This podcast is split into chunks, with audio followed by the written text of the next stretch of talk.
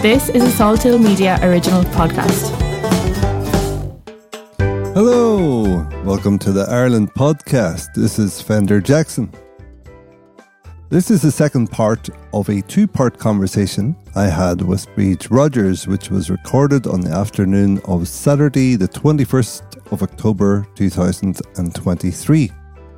You can catch the first part of this interview on your podcast player or on salthillmedia.com.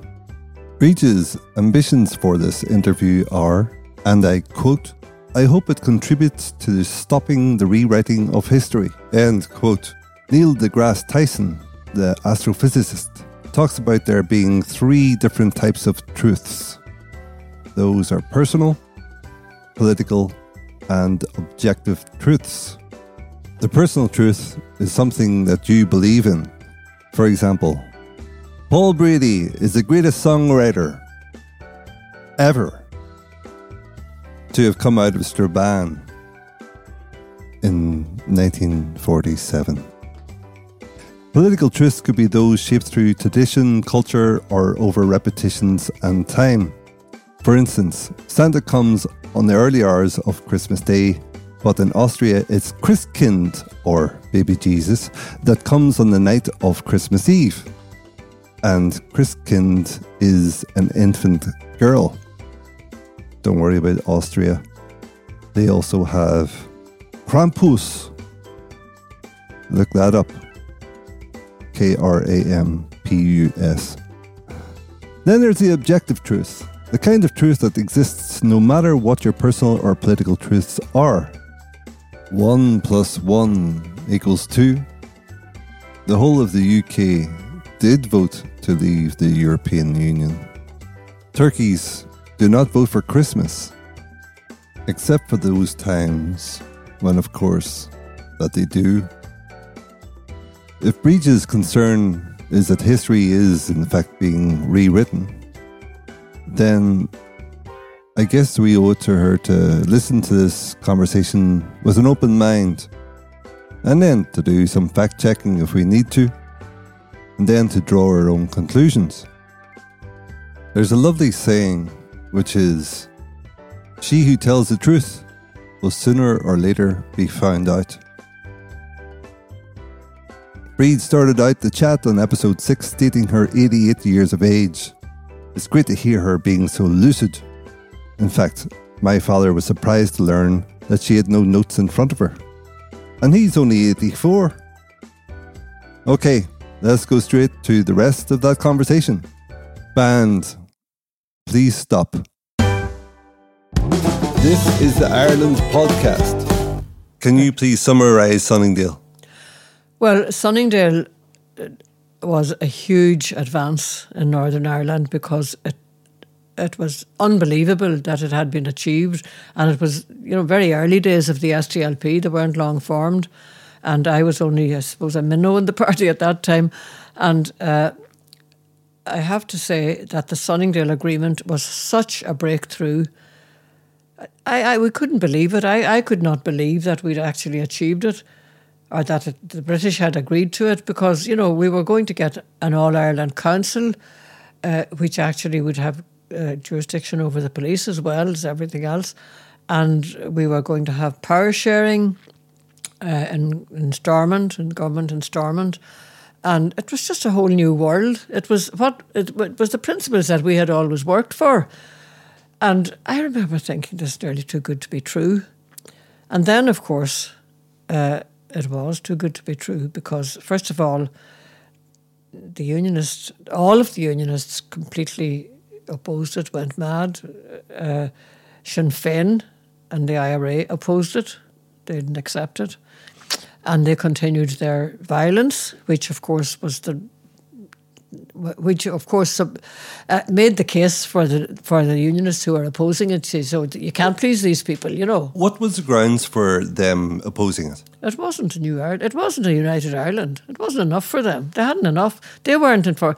They. It was the SDLP policy of power sharing within the north with an All Ireland dimension, a Council of Ireland, which of course was, I suppose, if Michael Collins would have called a stepping stone And they didn't agree with that because for, to, for them it was all or nothing. It was too much of a compromise, I presume. But they, they opposed it. And the IRA did not stop, they kept going. And of course, that convinced the unionist community, which were not very hard to convince because they were, I suppose, it was in their DNA. But that certainly, if I had been a unionist, that convinced them look, they've got everything they want for, they've got power sharing, they've got an, an All Ireland Council, and they're still not happy. So they're still there's continuing the terror. So uh, it was a disaster. Uh, what happened? So the loyalists were up in arms. Uh, the unionists opposed to it. They had rallies against it. Um, the IRA continued their war, and then we had the loyalist strikes, and the whole thing fell apart. And the British just caved in. So, talk a little bit about the loyalist strikes because not many people will be able to remember this or know about it. Yeah. Well, the loyalist strike was when the loyalists uh, had a strike all over the north. That, that, what what you would expect trade unions to be doing, but they did it, you know, against Sunningdale and against the, the constitutional situation that they were facing. And the, strikes all over the north. Everything was closing down.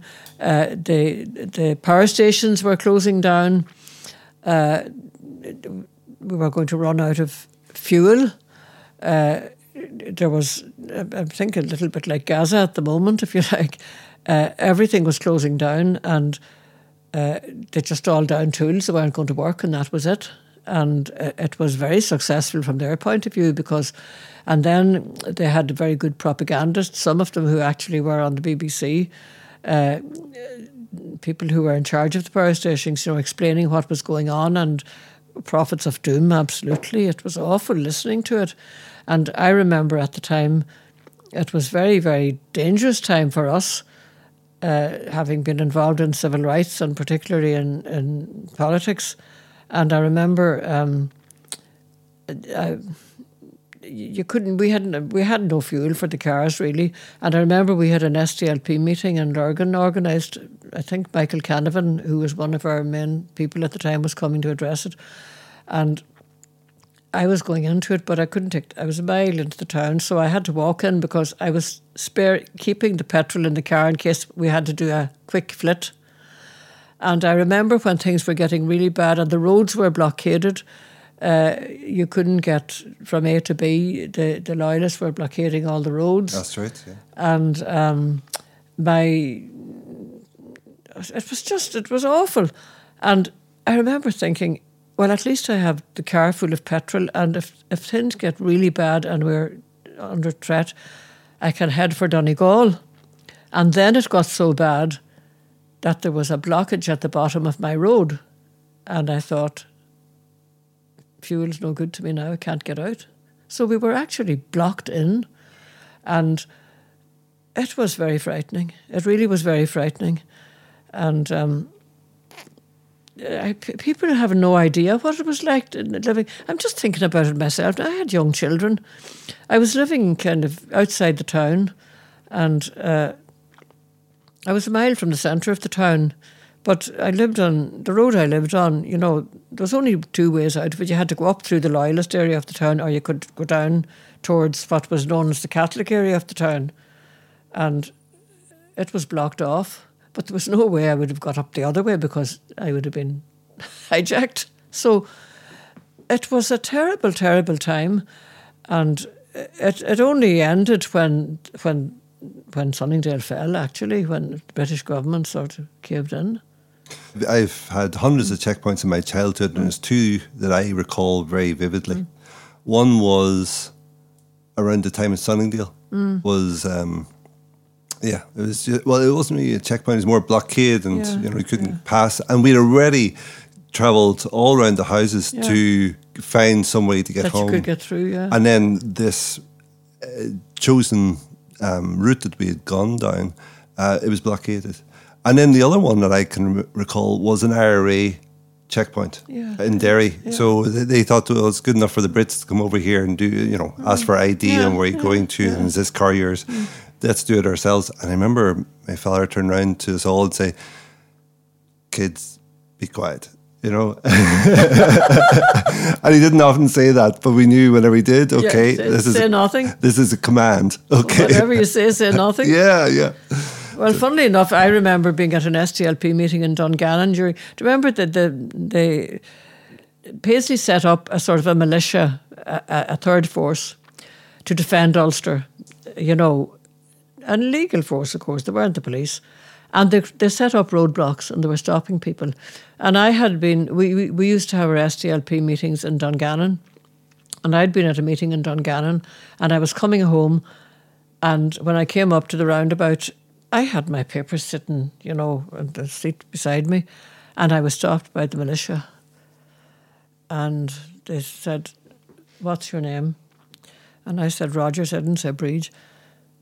Uh, where are you coming from? I said, I was visiting friends in Dungannon. And where are you going?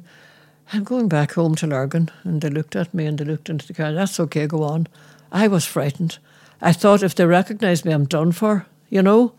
But I didn't say Bríd Rodgers. I wanted to say Rodgers. But that that was a frightening experience. It really was, and that's what you were up against, you know, because they were stopping people. I remember my daughter was at that time. She was staying with us. She just got married and she had only one child, I think, and they were staying with us for a few months because she had her husband was working in Dublin too, and she had two kids, the two younger ones, and I remember thinking, God, this is getting very bad. And I said, you know, Anne, I think you should just go to Donegal. And I said, I hope you don't run into any roadblocks. And she did. She put the kids in the car and she headed for Donegal during the day. And she had to go round the world for sport. She kept being stopped everywhere and had to go a different way, but she eventually got there.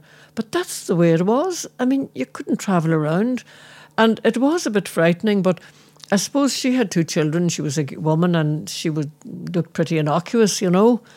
They were supposed to be after the IRA. She obviously wouldn't be in that category, but it was frightening. I was frightened for us because of our position, and I thought, I mean, they're going to get it if we get it, you know. And um, she got to Donegal anyway in one piece. So you, you, you're recalling that moment in the car and the papers and all the rest. Is that the most frightened you've ever been in Northern Ireland, or in your career? Uh, No, well, I was quite frightened. You know, you get, it's an awful thing. You get used to it. You always think it's not going to happen to you.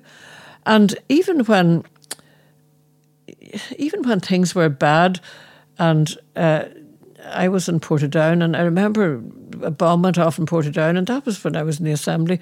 And I went down, you know, it was an IRA bomb and I went down, I was in the middle of the town and the guys who were shouting at me, I knew who they were. They were loyalist paramilitaries. And but I always thought, well, they're not going to do anything when all these people are around, you know. But I suppose it was kind of frightening.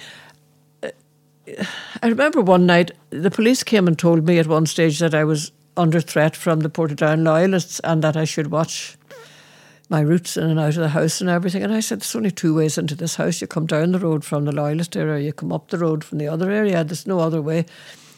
And they said, Well, we're just telling you, you need to be careful because they had some information. It was Billy Wright's crowd, and he was the loyalist leader, you know. And I was a bit frightened then. I remember one night waking up and I could, thought I heard footsteps around the house. And I thought, oh my God. And you know what I did? I put my head out the window and I said, Who's that? And I heard this voice saying, It's only us, mate, having a look around. It was the soldiers. And they must have been told to keep an eye on it.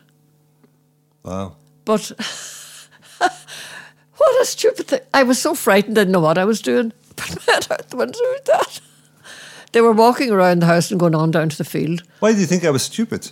Because if I, would, I was making, if, if it was someone coming to get me, sure, I was giving them a Oh, yeah. target. I, I'm more stupid than you, so, Yeah, uh, it takes me a while to. You have to spell So it. anyway, um, but there were times when it was you thought about it and then you put it out of your mind, and you you always think it's not going to happen to you, just.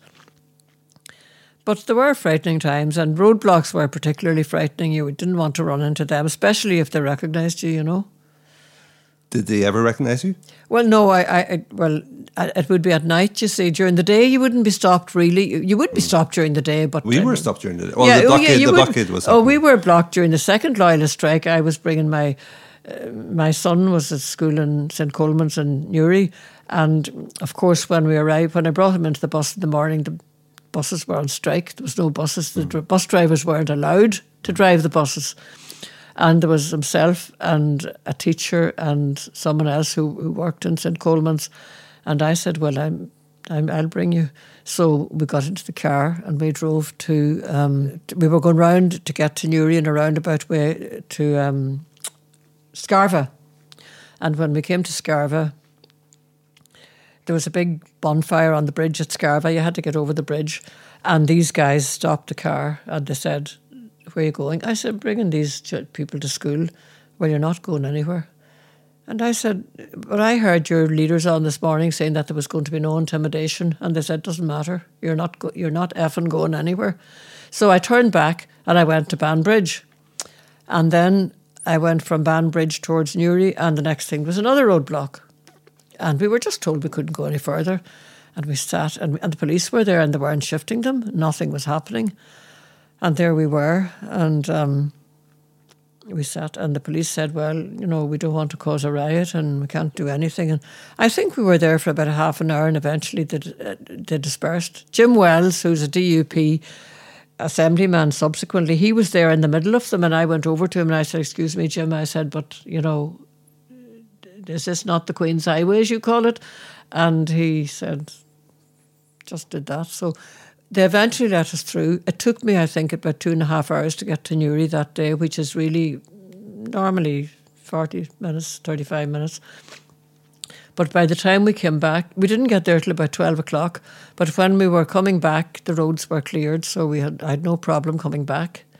But it was, that's just the way it was, you know? Did, did you ever carry a gun, or were you ever suggested to carry a gun? No, never. Were- and were- I wouldn't have carried it anyway because I wouldn't have known what to do with it. John Hume never carried a gun either.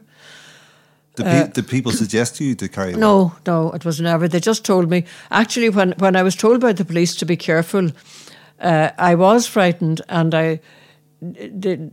I knew I was entitled to some kind of protection around the house, but I didn't have any. And I wondered why they weren't giving me any protection, you know.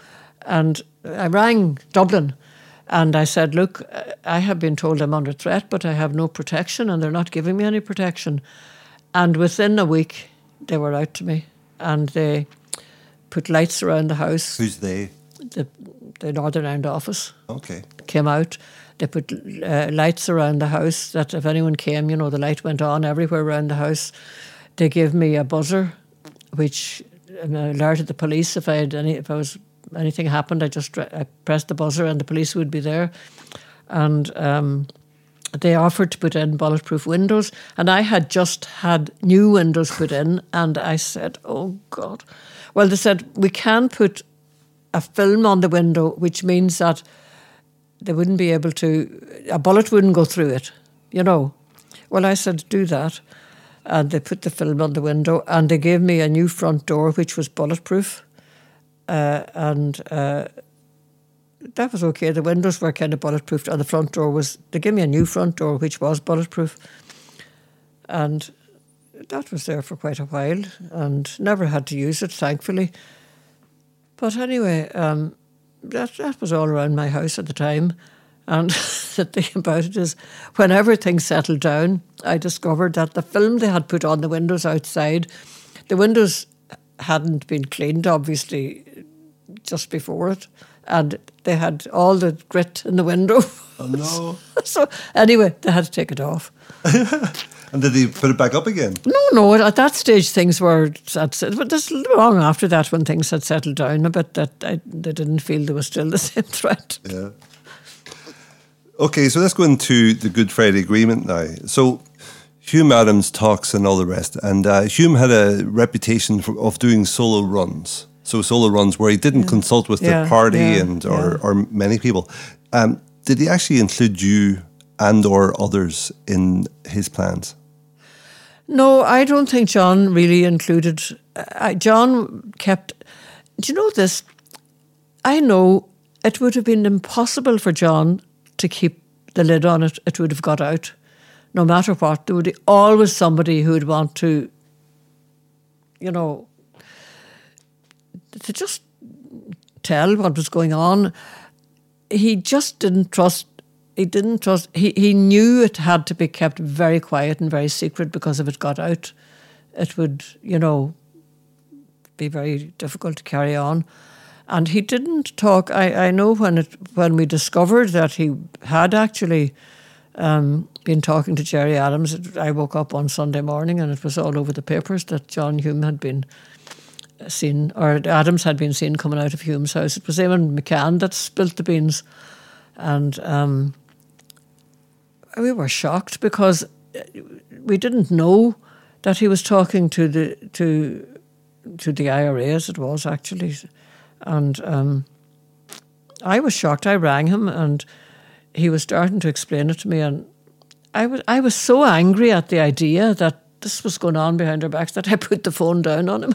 and 10 minutes later, he rang me back. And he says, Bríd, listen to me. So he told me exactly what he was doing, why he was doing it, and why it was necessary to sort of keep it, you know, to himself more or less. And I accepted the logic of what he was saying, and I there and then on a call. I said, "Yeah, that's fine, John. I agree," but I said it was a bit of a shock. So were you hanging up because he was talking to the IRA or because he didn't include you in the plans? No, because he was talking to the IRA. I, th- I thought this was outrageous because people forget they were calling us the stoop down low party. They were publicly still attacking us. And, you know, it was kind of hard to get your head around the fact that while they were still attacking us, that this was going on. And it just as reflex action, I rang him. But I suppose it was very much a reflex action, but anyway, it sorted out within half an hour's with a half an hour's talk or whatever it was, and that was that. Can you explain the relationship between Hume and Seamus Mallon? It was a very funny relationship. it was there were two different people. I mean, Seamus was uh, to explain a bit of the difference between them, I remember John coming down to canvass for Seamus when he was running in Armagh. I was in, we were in Seamus's constituency at that stage before they redrew the boundaries. And John was down canvassing for Seamus in a Westminster election. And um, Seamus had, you know, they had badges, sport the SDLP orange and white badges. And Seamus, Seamus said, the SDLP colours are green and red. Seamus looked at him and said, that's the Armagh colours. You know, John, there were two different people. Uh, they were both. Seamus was very good with people and grassroots and that, and John was up to a point, but John was very good at persuading people and getting people to believe in his ideas. And um, he wasn't as close in many ways to the. He was close to Derry, but Seamus was a rural sort of. There were two different. They, they represented, in a sense, two different constituencies, and they they were both on the same track, but there was, I suppose, was a wee bit of jealousy, maybe, and, you know. Um, you know, I mean, Seamus knew that John was really always the leader, you know, and I suppose it was kind of hard for him to take, but. Uh, they they they knew they got you know there was a lot made of the fact that there were uh, Sinn Féin made a lot of the fact that Seamus seemed to be against the, him talking to Adams and all that. Seamus was very suspicious, as we all were, of what they were up to. You know, were they using him? Were they uh, just using Hume as, and, which I think to a certain extent they did, because eventually. Um, it used to be they used to talk about the Hume Adams and then they began to talk about the Adams Hume. Yeah. It was a small distinction. But I think they were aware of the fact that uh, that they could gain politically from what was happening and that it could damage the SDLP. But John was bent on getting the peace, getting the stop the killing, and he was right. You know, it's very. He was right. I, I, I think it would have gone on because it was the British weren't going to win and the IRA weren't going to win, but people were going to be killed still in the meantime. You know. I'm picking up on the word that you said, jealousy. So jealousy between them, and it's obvious that there could be jealousy from Seamus to John because It John might have been. I'm, it's not fair for me to say that, but there's bound to have been. Uh, yeah, yeah. Human beings, you know. Absolutely. But so it's a strong word for want of a better word. Could there have been a desire of a situation where John's looking at Seamus and looking at his life? And what would what would what would Seamus have had in his life that John would have wanted? Uh, well, I think Seamus probably. Um, I don't know. Se- Seamus. John was a very uh, driven individual. I don't think John looked at anyone else wondering what. John was just a one track mind. He was going to do what he was going to do, and he knew where he, he wanted to go and how to get there. And I don't think he would have been upset by how other people were seen. I really don't think he would. Uh, he might have. I don't know. It's, it's, you couldn't describe the relationship between them. It was good and it was bad. At times they were kind of. I think Seamus was a foil at times for John because, you know, we would have very, very fraught party meetings uh, of the representatives, and um, John always came in. This would his proposal, and then there'd be a big argument about it, and to and fro, and everything, and but sometimes there, there was there were disagreements, you know, the way they were going. But eventually, John would write a statement, and then the statement would be analysed, and then there would be changes made to it, you know, to suit the other speakers. But eventually, John got his way, you know.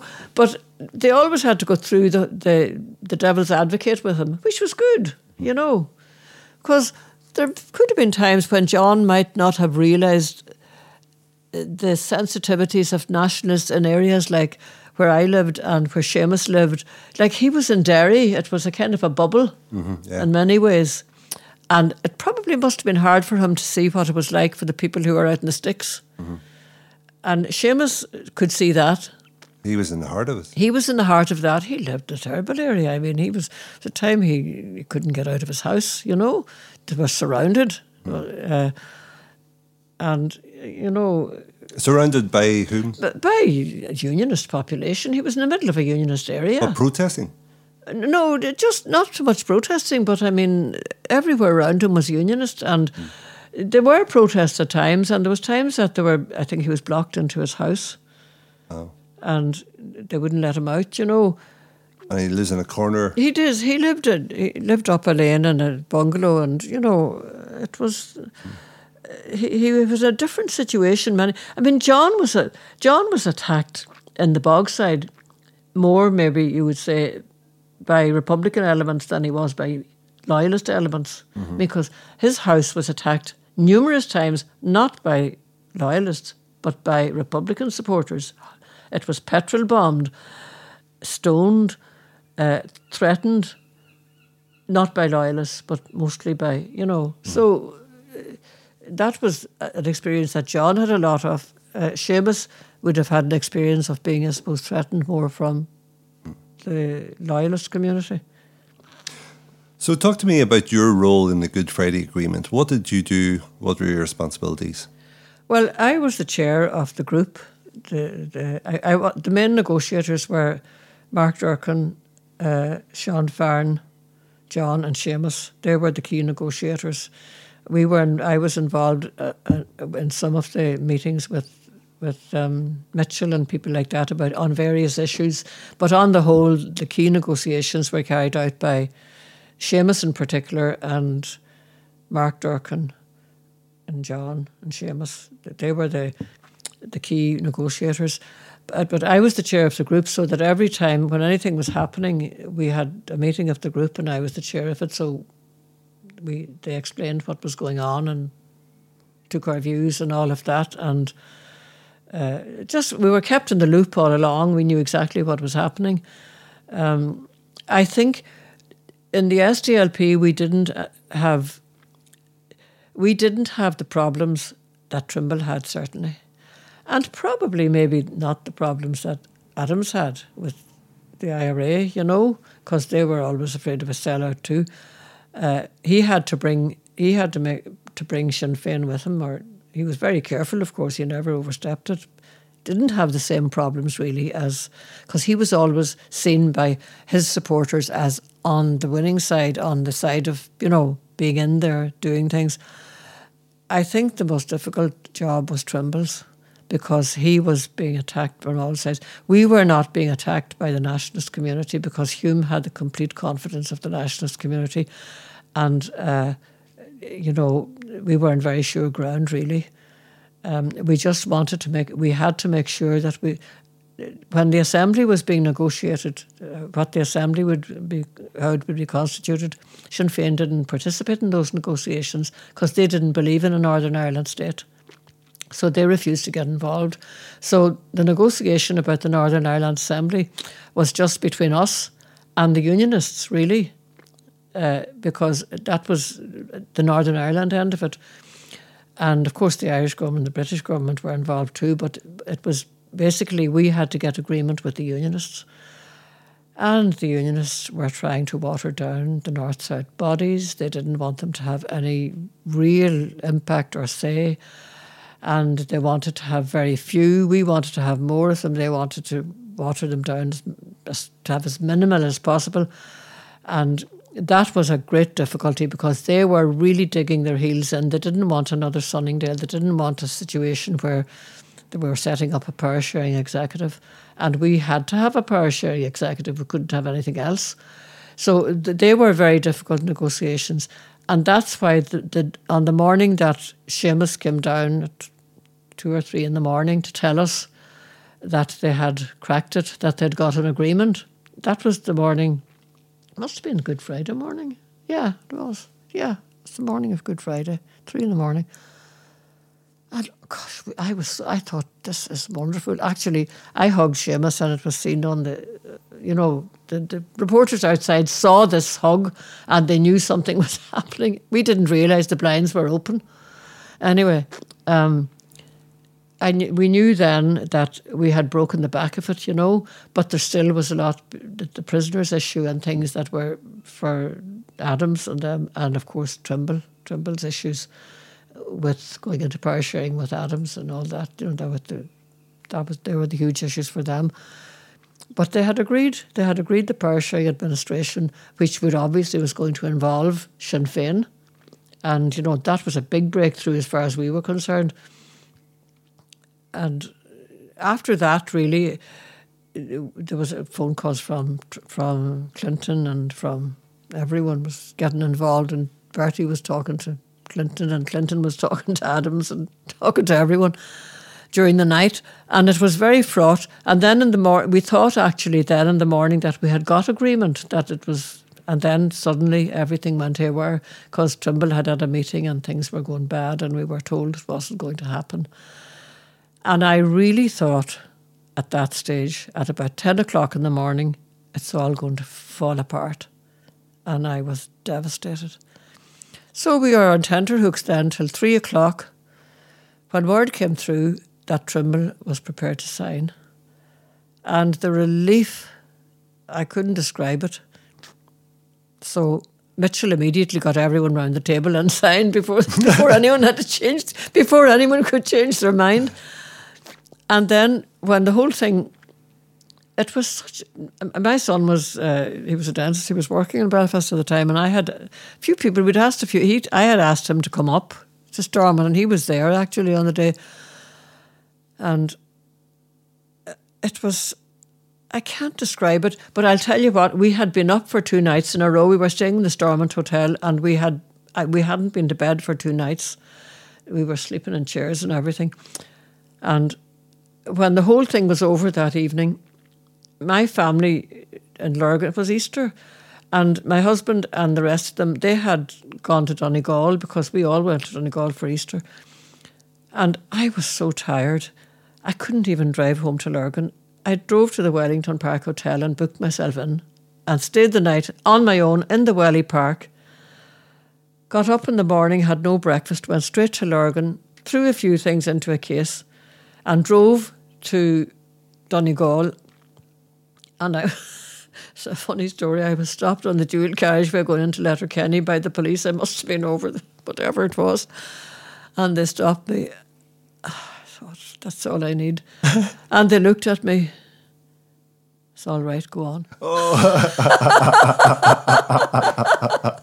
so I went on. And you know, when I got to my house in Donegal, in Bunbeg, Gweedore, I went in the door and I broke down. I cried my eyes out.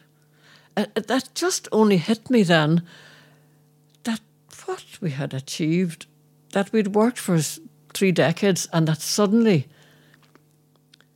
all the other parties had agreed to it, the Unionists and, and, and Sinn Féin and everything, who had opposed everything John Hume was standing for from the beginning.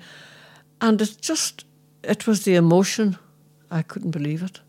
I, I just, that was when it hit me really. And after that, it was all right. What happened between 10 a.m. and 3 p.m. on Good Friday that Trimble changes changed his mind? Well, I think uh, I, I, think the note uh, uh, Blair gave him a note to say it was decommissioning was the big issue because there was not a commitment. There was a commitment to try and get it, but not to actually decommission the commitment was very, I think it was a mistake at the time, maybe it, it could have saved Trimble. The commitment by Sinn Féin was that they would, I can't remember the actual words, that they would um, do everything in their power to achieve decommissioning or something along those lines, but they didn't say the IRA had agreed to decommission at mm. that stage. So that was the stumbling block. And Blair sent a note to Trimble uh, the early hours of the morning, whatever time it was, in which he said that if the IRA didn't decommission within a certain length of time, that he would put them out of the assembly, which of course he didn't do. And did uh, Clinton phone Trimble as well in the meantime? Oh, Clinton had phoned him during the night, yeah, and had phoned Adams during the night trying to get something on the decommissioning. But uh, I think what swung it in the end was the note, the written, handwritten note from Blair mm. To Trimble, giving him a commitment. So, you're in your home in Gweedore, you've had this outburst of emotion. Was there a fear there that you actually, this might still fall apart? No, no, no. I, I kind of knew. I knew at that stage that Trimble had taken the plunge. There was no going back, you know. It, I, I knew it was courageous what he did, and it was extremely difficult without decommissioning, you know, without a commitment mm. to decommission. That was the biggest thing, and the prisoners getting out was another thing, but that affected all communities. But it, the you think of how difficult it was to agree that they would go into power sharing with Sinn Féin and that the IRA still were holding their arms. That was a big, big mm. issue for Trimble. So I no, I didn't think that time it would fall apart. It, there were difficulties in the initial stages, definitely, and the difficulties were still over decommissioning. And I did begin to fear in the early months that decommissioning would bring the whole thing down around us because I knew that Trimble was losing the unionist community. They were losing faith in Trimble, they were losing faith in the agreement that they'd voted for. And that was a very, very tense period. Uh, then, of course, the whole thing collapsed, as you know. And um, was collapsed for quite a while. But well, collapsed once and came back mm-hmm. when Trimble said uh, said to Adams, "I've jumped, you jump now." But Adams didn't jump. So I have to say, during the during the 25th anniversary of the Good Friday Agreement, I heard Gerry Adams in one of his interviews saying that, well, he didn't quite realise the difficulties that Trimble was facing. And I thought to myself, what a statement. Where did he think Trimble was coming from? Did he not realise we had been to South Africa and we'd met Mandela? And one of the things Mandela said to us, which stuck in my mind ever since, was in any negotiation, you must put yourself in the shoes of your opponent and think of what they need that you can give them what it is they absolutely must have that they can't move without, and that you can make that move possible for them. And that had always stuck in my mind. And I thought to myself, they had to know how difficult it was for Trimble. I mean, it was a huge ask. It was quite patronising, you know. We didn't quite realise how tough it was for Trimble. I mean, where were they coming from? You know, of course they knew. They knew well. They didn't care. They were only they were focused just on their own needs. They didn't really make make a move that would have made it in any way easier for Trimble. As a young man, so I was 25 whenever Mm. the Good Friday Agreement was uh, delivered. And in my mind, I always saw Trimble through the prism of the triumphant guy walking Yeah, hand in hand down the Garvaghey Road Yeah. with uh, Paisley. And whenever he was given the Nobel Peace Prize, Yeah. I was thinking, well, they, they just kind of want to give it to Hume, but Yeah, people thought that, but actually but he the thing is, it. yeah, now that he's passed, and we're able to look back, and then uh, his whole life has been reframed but through Yeah, his it was- passing, yeah, unfortunately, yeah. because he was a hero. He was a hate figure within the nationalist community. yes, And the fact of the matter is, as I said, without Hume, there would have been no Good Friday Agreement because he created the whole foundation. He persuaded enough people to, to bring them to that view. But without Trimble, it would not have been signed. yes, It would have fallen. So the two of them were essential to it. Mm-hmm. Hume, in the sense that he did all the donkey work over the years with America, with Britain, with everyone, persuading people about, you know, the way things should be, and got to, his principles were actually were the foundation of the Good Friday Agreement. The principles he'd always enunciated. That's where it came from, and Trimble was converted to that in a sense. But the difficulty with decommissioning was something he couldn't couldn't deliver, and he knew that, but he did it anyway, and the seat that was signed, and so he he played as big a part in the end in the Good Friday Agreement, although it was it was a just a heroic thing he had to do. But was still necessary. It was necessary. It wouldn't have happened without him. It would never have happened if Trimble had gone off and said, "No, I'm not signing." That would have been the end. And then the, what would have happened? We'd been back to square one. Hmm. It's almost like two opponents trying to play a game of chess where both of them win. Yeah, yeah, yeah. Well, it and you know, even looking back on it, yeah, he did deserve the Nobel Peace Prize for for for be, being able to bring the unionist community that far, and for actually standing up with Hume. You know, the Bono concert, the where the two of them were together, and that seventy one percent of the people of Northern Ireland voted for it. Mm-hmm. And that was there was a lot of unionists in that. Are you know? surprised? Do you think the number is high? I thought I didn't think it would be that high. I was hoping, but it, I don't think anyone. We were hoping it would be high, but uh, well, of course, Catholics were out in droves. You know, there was a big Catholic vote, but still, there had to be a big unionist vote, a fairly substantial unionist vote in that too. And then they lost heart. In what way? Well, they, they, they lost heart because of decommissioning. You know, decommissioning, how long did it take? Shouldn't IRA only decommissioned when the Americans turned on them, when they realised they were going to lose the support of Ted Kennedy. You know, there's a time to fold them and a ti- there's a time to hold them and a time to fold them. Remember he said that? Mm, yeah, Uh, that was after 9-11 that's right. Yeah. when the when the Americans realised themselves what the issue, how, how important the issue was, and when they were getting tired of Sinn Féin prevar- or the IRA prevaricating, and it was put up to them, and they realised they were going to lose America if they didn't, and that's why they did it. I mean, that's that's the thing that keeps going around in my mind. How political parties put the party before the good of their people mm. so many times, Yeah. and Hume didn't. You know, he was the antithesis of that. He he was looking at the people and putting the people for the Yeah, good of his yeah, party. Yeah, And parties only make moves whenever they're backed into the corner. yeah, yeah. So, do you think more could have been done to make? I mean, there's an argument that SDLP are less relevant today because Sinn Féin don't Yeah. uh, are no longer, you know. Sinn c- Féin have taken over our. They're, they're wearing our clothes. Not very well because they don't quite understand it. At times they have, have blips and, you know, in the commemorations and all that sort of thing. But uh, I think they, they never really understood it. They just took it over because they knew it worked. So, what could have been done to make SDLP more relevant today, and what part could you have played in that? Well, I think I had come to a stage where I was. My husband had retired, and I was. He was what older than me, and I, I, I was never at home, and I just felt I had to give some time to my family and to him before he went. and uh, I just retired. I, I don't think there was an awful lot that I could have, maybe, I don't know what could have been done. The leadership on the whole was kind of, well, people were saying, you know, they're all, you're all old, you know, they're all old, they're all past it, you know, Hume and Farren and Rodgers and all these ones and Mallon and whoever.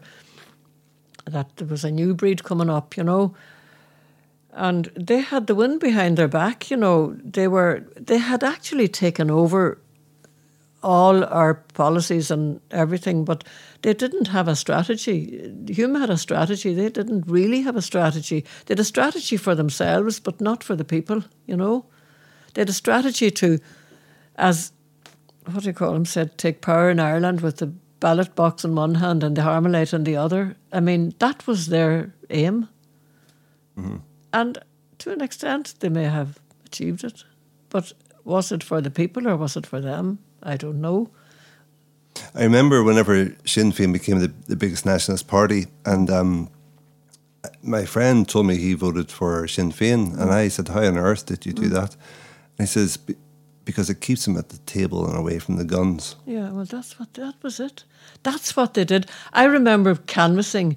The first whiff I got of our slippage in the boat was I was canvassing uh, in a very nationalist uh, area, and quite a few people were saying, oh, you know, the women would say, the wife in the house would say, "Oh, I vote SDLP out," but you know, your man, he says, he's saying now, you know, that Sinn Féin need to be supported because you know to keep them at the table. We we were getting that. That's the message they were giving. And I know that in Derry they were giving the message, you know, we know, you know, you support the human, the SDLP, and that's fine, you know. They're all right. They're going to, don't worry about them, they're all right, but we do need to have the support of the people. Otherwise, you know, the Hawks will take over. And that was, that worked for them. And I know uh, the daughter of a very good friend of mine who worked for the SDLP all her life, and her daughter, her family, they were all SDLP. And no, she she was very well educated, and she worked in a very she's a very good job and very well educated and all that. And she said to me one day, "It was I vote Sinn Féin." I was shocked to my core. I said, "I don't believe." Well, she said, "You know, they're the strongest block.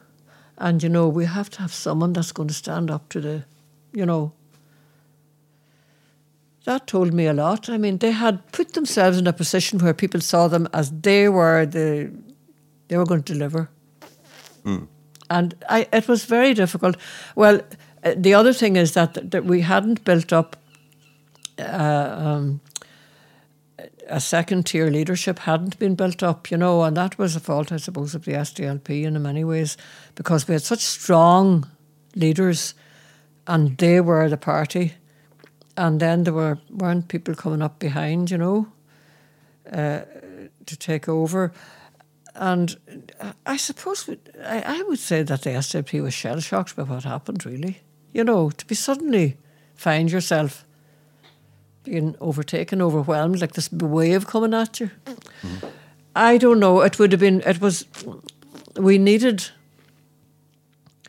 We needed a new young leader to come forward, but it didn't happen. But I think, in fairness, a lot of it could have been down to the circumstance. It was the circumstances were very difficult. I would have. I wouldn't have taken. I would never have got it if I ran for it. I wouldn't have dreamt. I knew Mark was. It was Mark was going to be the leader, and that was that.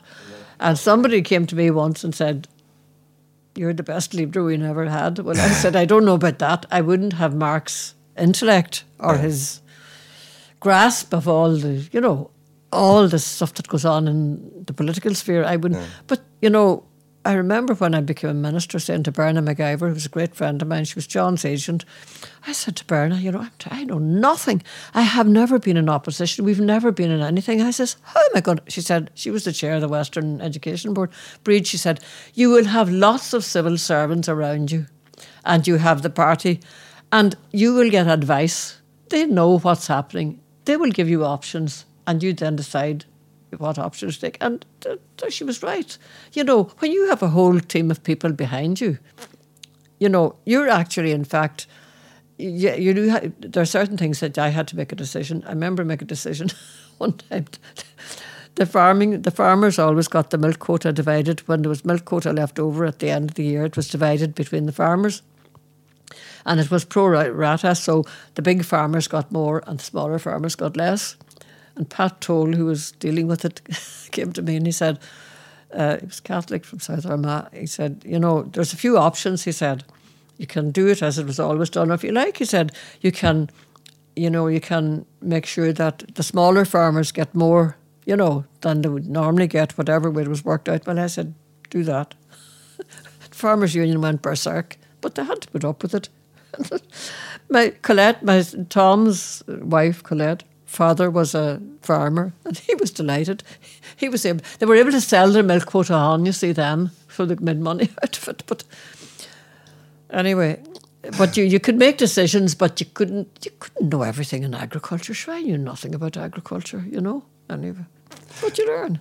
Talk to me a little bit about your role as Minister for Agricultural and Rural Affairs. Well, it was very satisfying because when I was Minister of Agriculture, it was the first time in my life that I realised that I was in a position to help people and the agricultural industry in Northern Ireland was very important, uh, but it was dominated by the Ulster Unionists, uh, the, the Ulster Farmers Union. And uh, I knew that they would have been very anti me because of my role in Drumcree. So I had to win them over. And my first outing was, I think I wasn't a wet weekend there when they had a big demonstration to Stormont, the Ulster Farmers Union, because what they wanted to do. And of course, because I was a regional minister, it was the minister in, uh, the Westminster, Brown, he was the one who, made, who, who went to the council meetings and everything. And Scottish and Welsh, we were peripheral. But anyway, they had a big demonstration, huge demonstration outside Stormont. And they sent we had my civil servants had advised me that I would meet with a delegation from the union. And the word came in that they didn't want to meet with the delegation they wanted me out to speak to them. And I said to Peter Small who was my permanent secretary I said that's okay Peter I'll go out I could see his face dropping I thought oh what is she going to say so I said okay I'll go out I'll be all right. I said, Don't worry. So I went out and I made a speech to them and I got huge applause and they were delighted with it. I just said, Look, I'm on your side. Uh, the British minister is in charge, but I know what our, what your wants are in Northern Ireland, and I'm going to fight for that. I'm going to fight for you. I'm going to fight for the Northern Ireland industry, uh, and I, will do my best uh, to work with the British with, with Brown was his name. And, you know, I told them I was going to work for them. And I know what way I said it, but obviously went down well, so they were delighted. And after that, I got on quite well with them. And the day I went into my department, um, the woman at the desk, who was well middle aged, she was older than me, no, about my age maybe, she kind of turned around. She didn't look at me as I went in through the hall, you know, she didn't welcome me or anything. And I went upstairs to my office. That was my first day in. And the day I was leaving, she shook hands with me and said she was sorry I was going. so it was a case of John Hume said, when we begin to work together, we will recognise that our our common interest outweighs our differences. And that's what was happening on the ground. We were tilling the ground together. That's what I saw in in in the department because their the interest of the farming community was to maintain their you know their industry to look after their industry, and it was. It it was it diverged from the interest in Britain. Brit- British were, uh, particularly the Labour government, they were much more interested in the environment and not so much in the farmers. And the, the farming wasn't a big issue. They're more industrial, so farming wasn't a big issue in Britain and the way it was in Northern Ireland. And that's why we needed different views. For instance, when the BSE crisis hit, Northern Ireland had very little, had was really not bad. But Mayhew was the Secretary of State at the time, and he insisted on. Brooke was the guy. Was I talking to you about Brooke? Anyway, May, Mayhew insisted that the whole of the whole of the UK would come under the ban. They couldn't have a separate one for Northern Ireland. So the whole of the UK was under the ban. And I had begun to work on it with the commissioner in Brussels, who happened to be an Irishman. Uh, what was it, David Byrne? He was the head of that end of the commission to try and get the BSE to get Britain the ban taken off Northern Ireland because we were making better progress. I was working on that, but I didn't get time to finish it. Anyway, when the foot and mouth hit, I was called in that morning at seven o'clock and told that foot and mouth in England, and you know we'll have to do X, Y, and Z. And the chief vet said to me, you know, we'll have to stop stuff coming across from Britain. So I said, well, go ahead. And then they said it seems the British government had said no, couldn't do that. We had to, we couldn't, we couldn't make a law which would stop them coming into Northern Ireland. And the fellow said to me, well, he said, you know, if they continue to send animals across here and food stuff and all that, he said, we'll have it before we know it. So anyway, I said, well, do you know what? I said, tell them we're going to close them anyway. So we closed the ports. I said, they can take, they, they threatened an injunction.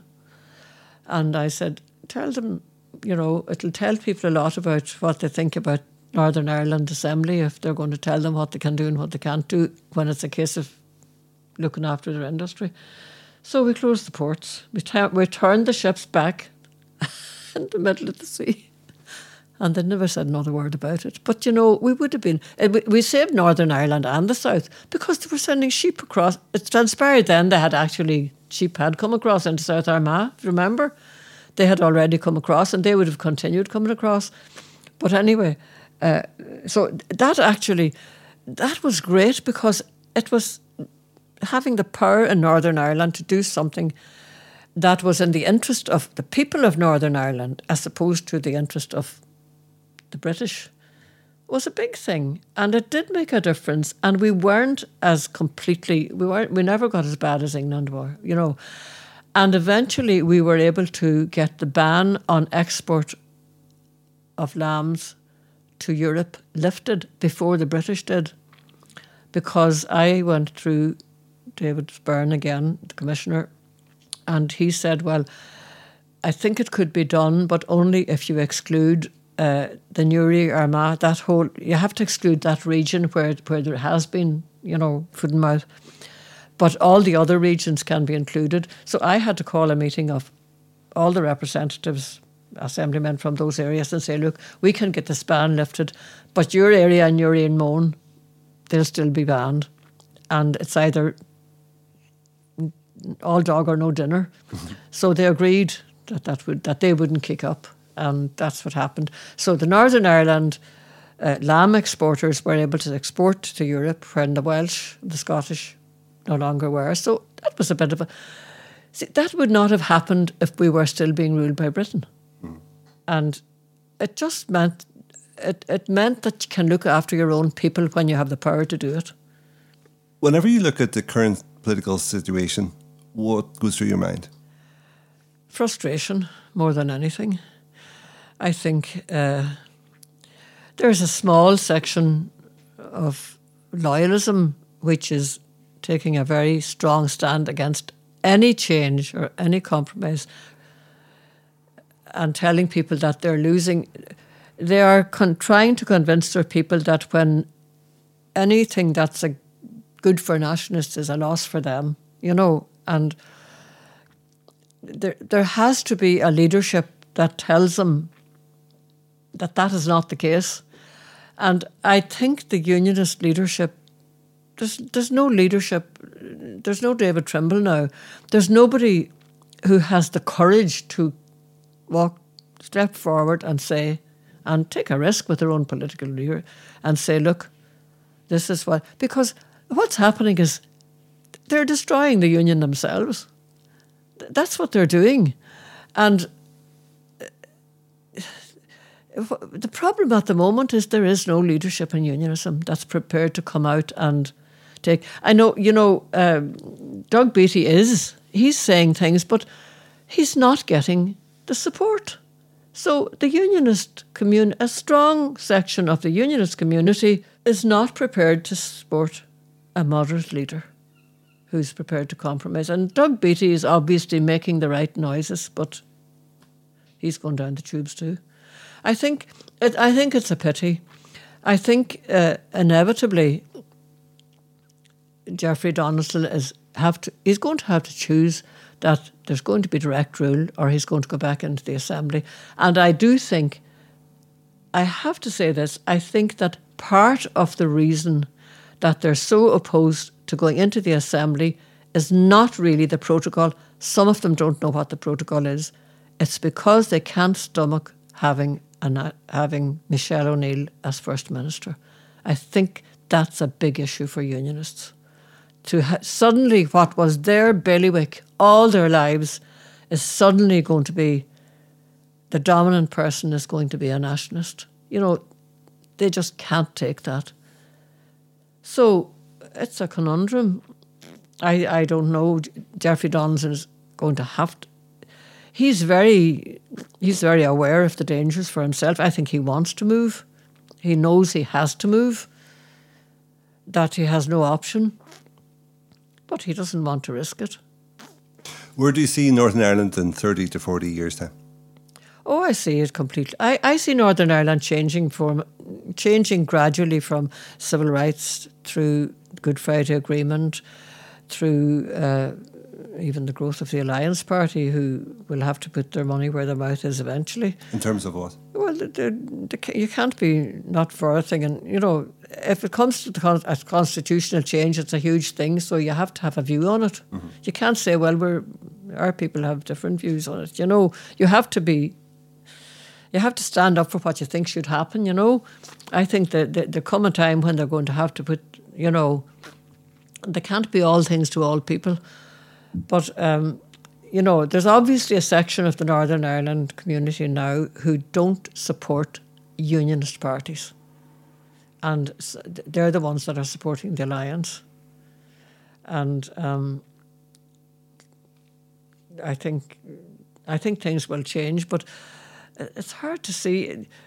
I think there is there is going to be change has been happening now for the last decades, and there's going to be more change happening. And I think eventually there will be a new Ireland, but when it comes, I don't know. But there will be, there will be, because you see, Northern Ireland was built for unionists to keep the place unionist and to keep them safe in their own area and to keep them safe from this awful southern state. And as long as they were running it, that was going to happen. But that's no longer the case. So something is going to have to change. It's, they're no longer dominate Northern Ireland as they used to. They can't. They don't feel that they can call. They can't call the shots any longer, and they're depending on a British government who has time and again let them down, stabbed them in the back, stabbed them in the front. They know they know they can't depend. They're saying that. Donaldson has said it. Even Jamie Bryson has said it. They can't depend on the British. So they're going to have to stand on their own two feet and decide what do they want to do, where do they want to be. So do you see the unionist community moving in behind Doug Beattie, or do you see? No, I can't see that because it's I, I can't I I have difficulty putting myself in I know what they're afraid of. They're afraid that they have lost everything they ever had. They owned the house and now the house is taken from them. That's the way it is. You know, they owned the whole mansion and suddenly the mansion's gone. And they're just lost. And they don't want to start sharing the mansion with other people because then they'll they'll lose more. You know, it, it's it's a conundrum. I don't know. It's, it's, I don't know. I, I, I just despair sometimes. But I, I, the only thing is, I don't think there's going. I don't think people are going to go back to, to war. I think that was John Hume, the peace process, and John Hume's big achievement. I don't think there's going to be any stomach at all ever for going back to war because people see the futility of it. over three and a half, nearly 4,000 people dead for what? For what? For United Ireland? To get the Brits out? Didn't do either, you know? We opened this conversation where you stated your age. You're 88. Yeah. Your eyes invariably, I, I, trust, like my father's, they drift towards the exits from time to time, yeah, and, and yeah. you ponder upon your yeah, your, your life. How would you like to be remembered? I don't think I'd be remembered very well anyway. I, I, I'd just like to be remembered as as as a woman who came into Northern Ireland and saw a mess and felt something needed to be done about it and did my best over a number of decades to try and change things and to support people like John Hume and be part of the movement for change. And I hope people will see that I did my best over the years to try and change lives for people, in particular in Northern Ireland, but in Ireland as a whole. Bríd, whenever you're talking earlier about, you know, that outburst of emotion um, in your home in Gweedore, um, I was getting emotional. Mm. And I'm sure other people are listening mm. to this are thinking, you know, mm. uh, you know, having some form of uh, stirrings within themselves also. We have a lot to be thankful for for the last 25 years. And you've played an essential part of that. Mm. And on behalf of me and every, all my friends, I want to say thank you. I'm sure I'm speaking for a lot of people I've never yet met, but who are enjoying the world of peace in Northern Ireland. Well, thank you for that. But I also think, I often think of all of the people who marched for civil rights, who joined the SDLP, who worked for the SDLP over the years in very difficult circumstances where they were being barracked by Unionists on one side and by Republicans on the other side as being traitors. And all those ordinary people in Northern Ireland, people like your father and your uncle and other people in my own community who stood with the SDLP over all those years and were sort of looked down on as the stoop down low party. I always think that those people deserve credit that they never got. Hear, hear. and Shaw and Shaw. this has been a Salthill Media original podcast and production.